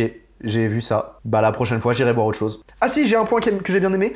Au tout début, il y, a des- y a des petites... Les transitions entre les scènes, j'ai beaucoup apprécié. Genre le passage de la scène d'intro dans l'avion qui passe à hop le truc de la main avec euh, dans le quand il est gosse à un- quelques défilés comme ça sur... euh, En fait vraiment les transitions, même du coup le, visage qui passe de enfant à... Bon c'est un peu classique mais l'enchaînement de scènes comme ça au début j'avais kiffé. Voilà, c'est tout ce que j'avais à dire sur ce film. Euh, Moi, je te rejoins euh, assez, c'est-à-dire que euh, j'ai adoré la scène d'ouverture qui à mon sens très bien faite, euh, mise en scène, une caméra quasi toujours en mouvement, elle- ça passe de plan large, ça se rapproche, ça passe en POV, enfin le truc, je fais bien, c'est c'est charmé, c'est trop bien. Et voilà, c'est tout. C'est pour moi un film qui euh, est là pour montrer, enfin c'est juste une démonstration des capacités physiques et athlétiques de Tom Holland.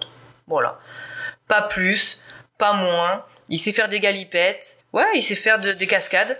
Je pense que c'est peut-être, à mon avis, la relève de Tom Cruise. C'est-à-dire que de temps en temps, il va nous faire une petite fulgurance de bons films, on va entre guillemets indépendants, comme euh, Tom Cruise a fait au début de sa carrière. Euh, lui nous l'a fait avec euh, Le Diable tout le temps. C'était pas sa performance, mais bon, ça dénotait avec ce qu'il avait l'habitude de nous faire, donc c'était plutôt pas mal. Et là, bah, il repart dans les films qui, voilà, ce qu'il sait faire, c'est-à-dire, bah, il sait, sauter, il sait se balancer, il sait faire des pirouettes, galipettes, cacahuètes. L'humour n'a pas du tout fonctionné sur moi, c'est-à-dire quoi, à la vanne du chat. Hein, t'es pas trop jeune pour faire des cocktails et toi t'es pas trop vieux pour être dehors. ok. Par contre, alors, ce que vous disiez là, le coup du gars qui est sur le transat, j'avais capté que c'était une ref, mais je n'ai jamais joué au jeu donc je n'avais pas la ref. Pour euh, confirmer ce que tu dis, Aurel, effectivement, ça devait être pour ceux qui avaient la ref, dire hé, hé, je suis là quoi, parce que euh, voilà, n'ayant pas joué au jeu, j'ai capté que c'était une méga giga ref et je l'avais pas. Ouais mais du coup ça veut dire que c'est pas pris avec des bo- bonnes pincettes et que c'est c'est trop visible quoi. Non, non, je me suis dit, bon, ça, ça, ça doit être un truc par rapport au jeu, j'ai pas. Bon. Bah après, c'est comme sous... Excuse-moi, je te coupe. C'est comme un peu tous les caméos. Enfin, j'ai envie de dire, la plupart des caméos, c'est quand même un gros plan avec la personne qui se retourne et qui sort, qui sort une, euh, une vanne. Pas forcément, tu vois des, des caméos de Stanley, euh, des fois c'est euh, hop, il passe, juste il traverse, il fait son truc. Après tu le connais donc tu captes, mais pour quelqu'un qui connaît pas, genre c'est pas focus Stanley quoi. Bah là, il l'intègre à la scène d'habitude, alors que là, en fait, la, la, séquence est coupée par un caméo. C'est-à-dire que c'est pas intégré euh, au scénario, c'est pas intégré à la séquence. C'est vraiment une coupure nette dans le film pour te présenter le personnage et te dire tiens, regarde, là, tu as une référence. Est-ce que tu l'as ou est-ce que tu l'as pas, quoi? J'avais un truc à. Je fais, on est d'accord que une scène post-générique est censée être une sorte de spoiler. On est d'accord sur ça, plus ou moins. Ouais. ça apporte que tu vois quelque chose. Ça peut amener juste un début de suite. Hmm, d'accord. Euh, Qu'est-ce qu'elle fout dans la bande-annonce? Quoi? C'est ce que je me suis posé, même question. Comment ça? Qu'est-ce que fout la, le- la scène post-générique dans la bande-annonce? C'est quoi la scène post-générique? Quand tu le vois en prison? Il est avec le, le gars d'encore de Game of Thrones et encore ce van. Ah, mais t'as mis une moustache? Oui, ça s'appelle la puberté. Bah il y a cette vanne et il y a le truc du chat aussi du coup. Mais j'ai pas vu les bandes annonces, moi. J'y suis allé sans voir les bandes annonces. ouais. Ben, en fait, c'est en allant voir un autre film que j'ai vu la bande-annonce. Donc, Je me suis dit, mais attends, c'est euh, la scène post-générique, ça, non? Parce qu'en fait, il y a, il y a deux passages. Du coup, ouais, il y a ce truc-là de euh, la moustache, ça s'appelle la puberté. Et du coup, le chat, le, le truc de je l'emmène partout maintenant. Tu sais, le chat dans le sac à dos. Bah, ça, pareil, c'est dans la, c'est dans la bande-annonce. Je sais pas. Je peux pas te dire. Voilà, donc euh, ça. Puis, euh, bon, ben, en fait, tout ça pour ça, au final, parce que les gars ils ont fait euh, tout, leur, euh, tout leur bordel pour au final ben, perdre le butin. Et connement, en plus. Alors, c'est inhérent au jeu. Tu fais l'aventure pour tout perdre à la Ouais, fin. ouais, Nathan Drake a jamais, jamais ressorti vainqueur du truc. Non, il a toujours été pauvre et il a jamais réussi à devenir riche à cause de ses trésors en fait. Et c'est ce qui fait la richesse des journaux intimes qui tient à travers les jeux, c'est que la plupart du temps les récompenses c'est les dessins et les découvertes historiques qu'il fait et pas le trésor qu'il arrive à trouver. Donc ça, c'est difficile de leur reprocher ça parce que là pour le coup c'est un, c'est un respect inhérent au, au jeu quoi. Ouais, mais c'est con. Ah oui Bah f- oui, pour, pour, oui, pour quelqu'un qui... pour- oui, le, le fait qu'ils disent que maintenant les Philippines ont retrouvé... euh, Enfin, tu vois qu'il a plus le droit de toucher au trésor parce que les Philippines sont... en- Enfin, ça appartient aux, aux Philippins. C'est pareil, c'est le même principe. À un moment, je crois que c'est dans le 3 ou dans le 4, où justement, il, en fait, ils parlent du fait qu'il fa- il faut qu'ils aillent plonger ou trouver je sais plus quoi. Dans le 4, hein, où il faut qu'ils fassent tout ça avant que la police n'arrive parce que à partir du moment où les autorités locales ont trouvé le trésor, ça appartient au pays. Donc euh, ouais, ça c'est des, références au jeu encore une fois. Oui, voilà, bon, d'accord. Bon. Pareil, dans, la, de- dans Uncharted 4, à un moment, il raconte. euh, Nathan Drake, du coup, raconte à un personnage euh, toutes les aventures qu'il a fait. Et le mec, il fait Mais attends, t'es sorti de là. Et tout ce que t'as réu- réussi à faire, en fait, c'est détruire des sites euh, archéologiques. Mais ouais, ouais, c'est ça, ouais. D'ailleurs, c'est le point un peu, un peu négatif, je trouve, du film, euh, c'est que je trouve que ça manque un peu d'énigmes et de, et de cités, de cités que tu découvres, tu vois, genre un plan où c'est pas trop le, le thème du film, mais je veux dire, dans tous les films, enfin, dans tous les jeux Uncharted, t'as le plan où tu le vois arriver dans une cité et t'as ce, ce magnifique plan où tu vois ça brille de, de mille feux de partout, et je trouve que ça manque un petit peu dans le film. Ben, justement, moi, ça, je vais finir sur ça. Je trouve, et pour ceux qui nous écoutent, si vous vraiment vous voulez des, voir des films d'aventure et de chasse au trésor, franchement, moi, je vous conseille les deux Benjamin Gates. Parce que tu, tu fais en même temps que euh, la- cette chasse au trésor, tu, alors dans le 1, euh, tu te retrouves euh, au mont euh, Richmond, c'est ça? Rochemort, Ah putain, c'est Richmond la raclette. c'est la période. Meilleure van. Et dans le 2, c'est la maison, euh, la maison blanche. Donc tu vas euh, dans la maison blanche, t'as as un passage secret. Après tu vas dans le- la bibliothèque, tu trouves le petit truc. Enfin, tu fais tout ton tout ton machin et c'est vraiment vraiment bien fait. Voilà. Et toi David? Alors au début j'étais parti sur une bonne note et puis en fait euh, vous m'avez fait réaliser que c'est vrai que c'est quand même, quand même pas mal de défauts. Alors moi pareil je suis un grand fan du jeu, j'ai fait les 4. Ça reprend principalement le 3 et 4 qui sont les, les opus les plus connus et qui ont on va dire le scénario le plus facile à adapter. Il faut savoir que le premier, le deuxième et même le troisième ont un côté mystique. Et moi, c'est ce que j'ai toujours adoré dans le Uncharted et le quatrième ne l'a pas. C'est-à-dire qu'en fait, dans le 2, il y a un côté magique, côté mystique. C'est un peu pour ça qu'on le compare à Indiana Jones, c'est qu'en fait, il y a ce côté archéologue de l'impossible, en fait, où par hasard, il arrive à trouver quelque chose qui n'aurait pas dû être là et qui ne devrait pas exister, en fait, euh, de par euh, des cultes ou euh, voilà, il y a une certaine magie, en fait, dans les objets ou dans les, dans les références de Uncharted. Et là, en fait, on est très cartésien dans son scénario, justement, parce que ça reprend le scénario du 4. Et je trouve que c'est quand même assez bien fait dans son adaptation, parce qu'il y a énormément de petites références, en fait, au jeu. Le fait qu'il arrête pas de se planter. Par exemple, toutes les cascades qu'il fait, c'est des cascades de merde. C'est-à-dire qu'il se casse la gueule euh, quand, il, quand il descend de la lampe, il se fait tout le temps mal, il se dit tout le temps mal, tout le temps. Il parle tout le temps, il est tout le temps en train de causer. Euh, il, il arrête pas de dire oh putain ça va être galère, ou là ça va être dur, ou je vais m'en prendre plein la gueule. Donc ça c'est hyper bien fait parce qu'en fait c'est des petits détails euh, qu'a intégré Naughty Dog au jeu vidéo qui sont dans le film. Donc pour ça je pense que ça va contenter les fans au niveau euh, référence et euh, voilà au niveau fan service entre guillemets mais surtout au niveau ambiance. Voilà au niveau ambiance on retrouve l'ambiance du jeu. Scénaristiquement parlant c'est vrai que c'est assez creux il se passe pas grand chose Mark Wahlberg est assez mal choisi je pense pour son rôle Tom Holland, je suis pas contre parce qu'en fait, étant donné qu'il s'agit de la première aventure, rien n'empêche que l'acteur change avec le temps, rien n'empêche que Tom Holland vieillisse également, parce qu'il faut savoir que les Uncharted, euh, normalement, on n'a vécu aucun Uncharted où c'est la première aventure, à part dans le 3 où on vit l'enfance de Nathan Drake, on n'a pas la première aventure de Sully et de, euh, et de Nathan. Donc là, effectivement, ça peut être une introduction pour les personnes qui veulent jouer au jeu. Moi, ce que je reproche, c'est euh, que l'osmose en fait entre les deux personnages ne fonctionne pas du tout. C'est-à-dire qu'il faut bien comprendre que Sally et Nathan, c'est genre les meilleurs amis du monde. Genre jamais t'as vu des, des, gens qui se font autant confiance, des personnes qui s'entendent aussi bien et euh, qui seront toujours là l'un pour l'autre quoi qu'il arrive. Et là, en fait, ça ne se passe pas du tout comme ça du début à la fin, hormis cette, cette poignée de main qu'il lui donne à la fin pour pas qu'il meure parce que bah on a peut-être pas envie de tuer des gens par accident, tu vois, et qu'il n'a pas envie de le tuer parce que c'est pas son ennemi non plus. Euh, et ben en fait, il n'y a pas de relation de confiance en fait pendant tout le film. Justement, c'est l'inverse complètement. Le personnage est euh, exécrable. On peut pas lui faire confiance. À tu peux plus lui faire confiance. En fait, tout joue autour de ça. Le scénario, il joue pas autour du fait de trouver un trésor ou pas. Il joue autour du fait de est-ce qu'il va se faire arnaquer ou pas cette fois-ci? Et en fait, tu vois combien de temps t'es du film et tu dis bah si, il reste encore une arnaque avant d'arriver à la fin. Donc tu sais qu'il va encore se faire arnaquer une fois. Même le coup de quand il l'arnaque, il met le, les, les données dans la bouteille pour que la fille aille au mauvais endroit. C'est un truc que tu vois. euh, c'est là que tu vois que le film est pas super bien réalisé. C'est qu'en fait, on donne tous les indices. Il y a des euh, comment on appelle ça? C'est pas le il y a des fusils de Chekhov partout dans le film en fait, c'est-à-dire qu'on te montre un élément et on te dit fais attention, ça tu vas en avoir besoin. C'est le truc du chewing-gum au tout début. Par, euh, genre, euh, quand tu lui dis euh, pourquoi tu mâches un chewing-gum là Ouais. Et en fait, pendant tout le film, en fait, Tom Holland il va faire. Ouais, c'est ça. Enfin, pendant- pas pendant tout le film, mais pendant toute la scène, t'es en mode bah en fait. C'est ça. Utilise-le ton chewing-gum, c'est bon, on le sait qu'il C'est ça. Et donc voilà, le, le film est bien référencé, mais il est mal réalisé. C'est quand même dommage. Donc je pense que peut-être en, en prenant le film comme une quelque chose de, de franchisable, donc enfin de, de- avec plusieurs euh, plusieurs épisodes, il y a peut-être moyen qu'en changeant de réalisateur, on arrive à quelque chose d'un petit peu plus correct au fur et à mesure. Ce qui serait bien, à la limite, c'est tout simplement de prendre les directeurs artistiques de chez Naughty Dog, qui ont fait un travail extraordinaire sur The Last of Us 2, ou même sur le premier The Last of Us, qui ont fait un travail extraordinaire sur les Uncharted d'ailleurs, hein, sur le côté aventure, etc. Donc tu peux très bien prendre les directeurs de la photo euh, d'Uncharted, qui de toute façon est un, jeu cinématique, c'est-à-dire que c'est un jeu filmique déjà de base, il est très cinématographique. Voilà, et donc euh, tu peux en faire quelque chose de très bien euh, en prenant les gars de chez Naughty Dog, mais je pense que ça coûterait beaucoup trop cher au niveau des contrats, donc ils préfèrent prendre des gars de chez eux. De toute façon, Sony là est dans une dans une lancée en fait pour reprendre absolument tous les jeux à licence euh, de chez Sony. Donc euh, on va avoir Ghost of Tsushima, on a eu euh, du coup Uncharted, on a eu quoi récemment euh, On va avoir la série HBO euh, de Last of Us. voilà, la série de HBO The Last of- The Last of Us. Donc Sony en fait euh, capitalise énormément sur les grosses licences de jeux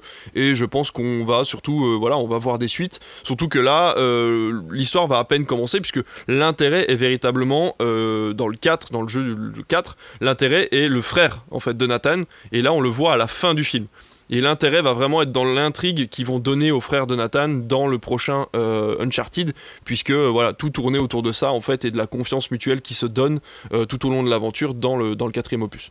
Donc voilà, ça reste un film qui est pas très bon, mais avec un fort potentiel si c'est bien exploité. Et en tout cas, les références sont assez qualitatives, je trouve, au niveau de l'ambiance du film par rapport au jeu. Donc je le conseille quand même pour les fans du jeu. Je le conseille pour les gens qui sont en fans d'Indiana Jones, même si effectivement on peut regarder Benjamin Gates, mais à voir au cinéma c'est toujours sympa. Pour l'instant, il n'y a pas grand chose à se mettre sous la dent en blockbuster. Donc euh, voilà, ça reste quand même meilleur que Spider-Man No Way Home. Donc euh, laissez-vous tenter quand même si vous avez envie de voir des effets spéciaux et des, euh, des gros boum boum pampans sur un écran. Du coup, on finit le film donc avec la fun fact. Combien de temps leur a-t-il fallu pour tourner la scène d'intro? Donc celle où Tom Holland est suspendu à l'arrière de l'avion. Je crois que je l'ai. C'est pas genre 5 semaines? C'est ça. Ouais. Bravo. Ah bon? J'allais dire 3 jours. qu'il arrivait pas en fait pas qu'il arrivait pas mais c'était euh, attends tu fais la pirouette et si et ça machin on te tombe on rattrape avec les filins donc c'était ouais du quasiment euh, 7-7 pendant euh, un mois quoi mais bon elle rend bien donc euh, ce que je disais hein, c'est moi c'est la scène qui m'a Comme quoi le travail paye. hein. Oui, oui, oui, bien sûr, oui, oui, oui, oui. donc voilà, vous l'aurez compris, nous sommes mitigés sur ce film, mais bon, si vous êtes curieux, vous l'a dit David, allez plutôt voir ça que euh, Moonfall ou même Mort sur le Nil.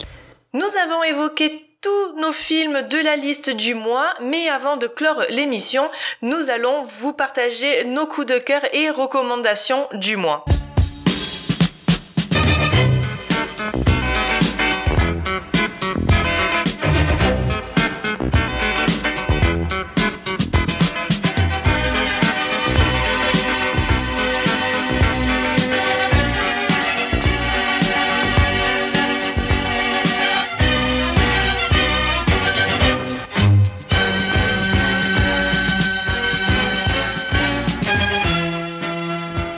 Thibaut, c'est quoi ton coup de cœur ta reco du mois Euh, moi, je vais vous parler de mon gros coup de cœur de ce début d'année. Je vais vous parler d'une BD qui est sortie en fin d'année dernière et que j'ai lu qu'en début d'année. Euh, c'est la BD Les Strates de Pénélope Bagieux. Donc Pénélope Bagieux, c'est une autrice féministe qui a fait entre autres les magnifiques BD euh, Les Culottées et Sacrées Sorcières. Et Les Strates, c'est son premier ouvrage autobiographique où elle parle de plein d'anecdotes qui ont marqué sa vie. Et c'est tout simplement magnifique. C'est doux, c'est drôle, c'est triste, c'est mélancolique, c'est dur par moments aussi. Et, en fait, c'est la vie tout simplement. Et c'est assez fou. Perso, je me suis beaucoup retrouvé dans son récit, car même si c'est autobiographique, ça reste des thèmes universels. Euh, La première histoire, par exemple, nous parle de sa relation avec les chats. Et il y a tout juste dans cette première histoire. Euh, on rit grâce aux petits détails cachés dans les dessins et on pleure à la fin. Et ouais, c'est juste magnifique. Je vous conseille de vous ruer, euh, lire cette BD. Donc les strates de Pénélope Bagieux. Et toi, Jean-Charles, c'est quoi ton coup de cœur ou ta recommandation? Eh ben écoute, moi pour le coup, ce sera un film que j'ai vu au début du mois, ça s'appelle Les Leçons persanes. Alors c'est réalisé par euh, Vadim Pellman, c'est sorti en janvier je crois. Ce qui m'a attiré déjà, c'est que je regarde pas mal les distributeurs et tout. Et j'étais tombé sur KMBO, c'est ceux qui distribuent le film. Et j'avais vu déjà 2-3 films à eux, et du coup je me suis intéressé un peu à celui-là. Et c'est vrai que j'ai trouvé le scénario original déjà dans la bande-annonce, donc pour ceux qui, qui savent pas trop. Donc Les Leçons persanes, c'est en fait un juif qui échappe à la mort en, implorant euh, son bourreau. En fait, ça se passe en 1942, je crois, pendant la Seconde Guerre. Et donc, en fait, il va dire à son bourreau qu'il est pas juif, mais qu'il est persan. Et donc, de là, il est amené au chef d'un camp de, de travail qui veut apprendre le persan. Et donc, de là va découler toute une histoire entre les deux hommes. Donc, euh, le soi-disant persan va devoir créer et apprendre une langue tout en l'apprenant au chef du camp. Tu te rends compte que toute erreur peut, lui coûter la vie en fait tout simplement s'il se trompe d'un mot, d'une lettre et tout ça. Et donc ça dure deux heures et c'est euh, plutôt intense en termes de pression. Le film tourne quasiment exclusivement autour de, autour de ça. Tu vois des scènes où il répète en fait chaque mot qu'il apprend, qu'il apprend, qu'il apprend et ensuite il, il délivre la leçon le soir au, au commandant du camp. Et franchement, en, plus, je me suis renseigné sur un peu l'histoire du film et euh, chapeau parce que j'ai appris que la production avait travaillé euh, en collaboration avec un historien et tout ça, et surtout avec un linguiste pour vraiment créer une langue exprès pour le film. Donc de là déjà chapeau. Et vraiment, le, le film dégage quelque chose. C'est un scénario original que j'avais vu un peu nulle part ailleurs. Et vraiment, il y a une pression pendant le film. T'es avec lui et tu sens qu'au au moindre faux pas, ça peut partir en vrille. Il y a des scènes dans le film qui sont absolument d'une justesse incroyable. L'une des scènes finales m'a profondément touché. C'est une scène où en fait, une fois la libération des camps, un soldat américain va lui demander en fait d'énumérer s'il se rappelle de qui il y avait dans le camp. Et là, il va énumérer toutes les personnes qui y avait dans le camp. Enfin bref, c'est absolument à, à- à pleurer comme pas possible. Et vraiment, bonne recommandation si, euh, si vous avez l'occasion, les leçons persanes. Et voilà. Et toi, David, c'est quoi ton coup de cœur du mois? C'est pareil, moi je vais pas être trop original, ça va être un film. Alors au début je voulais partir sur autre chose, je me suis dit je vais vous recommander une série, je vais recommander autre. Bon voilà. J'ai vu un film en avant-première euh, sur, sur la plateforme des exploitants qui s'appelle Ali et Ava. Alors moi j'aime beaucoup les. euh, comment on appelle ça? Le film social, euh, la comédie sociale anglaise. Vous savez, ces trucs un petit peu à la. euh, comment c'était Full Monty, ce genre de choses avec beaucoup d'humour, mais qui parlent d'un sujet sérieux anglais, euh, que ce soit euh, les mineurs, les gens de l'industrie ou, la cause homosexuelle, ce genre de choses. Là, pour le coup, Ali et Ava, c'est un vrai euh, drame social. C'est-à-dire qu'il n'y a pas d'humour ou très peu à l'intérieur. En tout cas, c'est pas fait pour être une comédie. Et c'est l'histoire de Ali, qui est un Pakistanais qui est intégré euh, dans une banlieue euh, anglaise et qui est devenu propriétaire de quelques appartements. Et il aide des migrants ou, ou des personnes en difficulté à vivre dans ces appartements-là en échange de quelques travaux. Et il rencontre Ava, qui est une mère de cinq enfants, dont certains de ses enfants ont déjà eu des enfants, qui vit au fin fond d'une banlieue qui est plutôt, plutôt, euh, comment dire, euh, mal, malmenée, on va dire, par les gens de la cité. Enfin bon, voilà. Et donc ils se rencontrent tous les deux par hasard, et ils se rendent compte qu'ils s'entendent bien. Et au fur et à mesure euh, du film, on va se rendre compte qu'ils ont tous les deux leurs problèmes de leur côté, et que le fait d'être ensemble, ça leur permet d'oublier ces problèmes-là. Et en fait, j'ai trouvé ce film d'une douceur, comme j'en ai vu rarement ces derniers mois, dans le sens où il y a un panel de sujets abordés, mais qui est juste incalculable, et tout est fait, mais d'une subtilité et d'une discrétion à travers les dialogues, à travers les images qui sont montrées, que ça en est, euh, ça en est envoûtant. Au fil d'une conversation, on apprend que son ex-mari lui tapait dessus et que c'était un skinhead justement des, années 90 anglaises. Ali, on apprend qu'en fait il est marié, mais qu'il s'est passé un truc avec, avec sa femme, mais il peut pas la quitter pour certaines raisons euh, bah, liées justement à ses origines, etc. Donc voilà, il y a plein plein de petites subtilités comme ça qui sont liées aux enfants, qui sont liées aux deux personnages principaux. Et euh, vraiment, alors j'ai bien peur que effectivement, encore une fois, ce soit un film qui soit très peu distribué, parce que pareil, c'est un, petit distributeur. Mais euh, voilà, si vous avez l'occasion d'aller voir Ali et Ava, Thibaut, je pense que c'est le genre de film qui toi pourrait te plaire et pourrait te, pourrait te toucher, parce que c'est des films qui sont euh, c'est d'une subtilité en fait et d'une douceur euh, qui, est vraiment vraiment euh, voilà vraiment à voir. J'ai voilà j'ai vraiment beaucoup apprécié Ali et Ava. Je, ça ne dure pas très longtemps. Il fait 1h30 en plus le film. Et donc voilà je, vous le conseille pas peu de choses à dire en plus pour pas vous gâcher l'histoire du film. Donc Ali et Ava disponibles à partir du 2 mars dans un maximum de cinéma je l'espère. Et toi Aurélien qu'est-ce que tu as à nous recommander? Moi aujourd'hui je vais vous parler d'un manga enfin manga slash anime assez vieux hein, que je regardais euh, quand j'étais petit en animé et euh, que euh, là depuis littéralement trois jours je me suis remis à relire. Est-ce que vous connaissez Ice Shield 21 Oh la vache Voilà. Bien sûr. C'était la réaction que je voulais. Ah, j'adore, j'adore, j'adore. Et eh bah ben, voilà. Ice Shield 21 c'est c'est l'histoire de Sena, donc un jeune jeune japonais qui rentre du coup au lycée. Et en fait au lycée il va faire la rencontre de de deux gars qui sont membres du club de football américain. Et sauf que eux ils sont que deux. Et, en fait, leur rêve, c'est de euh, jouer le Christmas Bowl, c'est-à-dire l'équivalent lycéen japonais du Super Bowl, quoi. En gros, c'est, ça se passe à Noël, c'est un match de foot, c'est la finale des finales, c'est pour le meilleur club de football américain du pays. À la base, il a pas envie de jouer. Comment vous dire que toute sa vie, il a été un peu été le larbin euh, des gars méchants de son collège et de son école. Du coup, il a appris deux choses, c'est à se dépêcher pour leur rendre des services et surtout à fuir quand euh, il doit se faire taper. Et donc en, fait, il a développé du coup une certaine vitesse euh, exceptionnelle, hein, soyons honnêtes.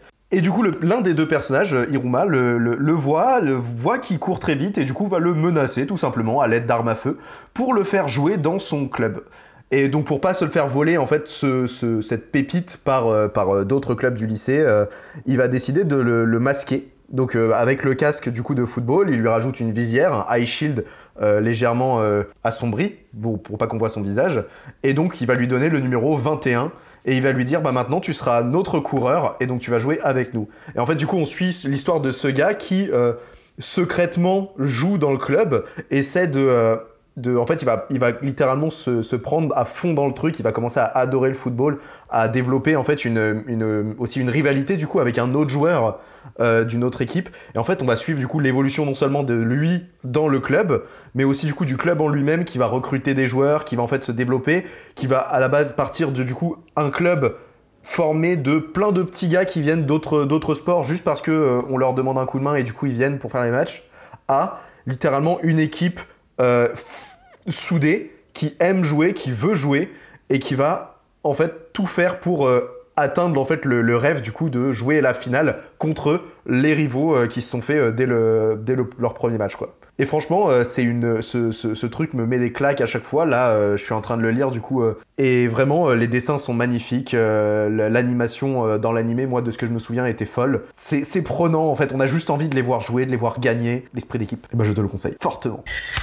Alors moi, pour ma recommandation du mois, je vais pas être très originale. Je vais vous parler d'un film également qui s'appelle Monuments Men qui est réalisé par Georges Clooney et qui est un peu dans le même délire qu'un Ocean. C'est-à-dire qu'il va monter une équipe qui sont tous issus du monde de l'art. Un va être euh, plutôt axé sur la peinture, un autre sur la sculpture, et on va avoir des Américains, des Anglais, des Français, donc notamment avec euh, Jean Dujardin. Et côté casting, on a donc bien évidemment Georges Clooney, on a Matt Damon, Jean Dujardin, John Goodman, donc euh, vraiment une belle brochette. Et ils vont se rendre donc sur des sites français pour euh, essayer de récupérer donc les tableaux, les sculptures qui ont été volées aux Juifs par les Allemands. ils vont essayer de les récupérer, donc déjà pour leur rendre, bien évidemment, mais surtout pour éviter que les Allemands ne les brûlent, c'est-à-dire que si eux ne peuvent pas les avoir, personne ne les aura. Voilà, donc leur, euh, leur mission première est de récupérer un maximum d'œuvres afin de les restituer à ses euh, propriétaires. Histoire donc tirée de, de, de faits réels et que je trouvais très intéressant parce que c'est quelque chose qu'on nous dit pas forcément. Malgré l'horreur de la guerre, effectivement, on nous parle très peu de, ces gens-là qui euh, ont aussi donné leur vie, non pour en sauver d'autres, mais pour sauver euh, l'art, pour sauver également des parties d'histoire. C'est-à-dire que euh, l'histoire se transmet euh, par l'art, en fait, que ça soit film, que ça soit livre, que ça soit peinture, sculpture, n'importe. Ce qui reste de nous, en fait, n'est autre que, que l'art. Et donc j'ai trouvé ce film vraiment intéressant, il est marrant, il est émouvant, donc j'ai passé vraiment un très bon moment. Donc je vous je vous le conseille et pour les amoureux d'art, je pense que ce film vous plaira énormément.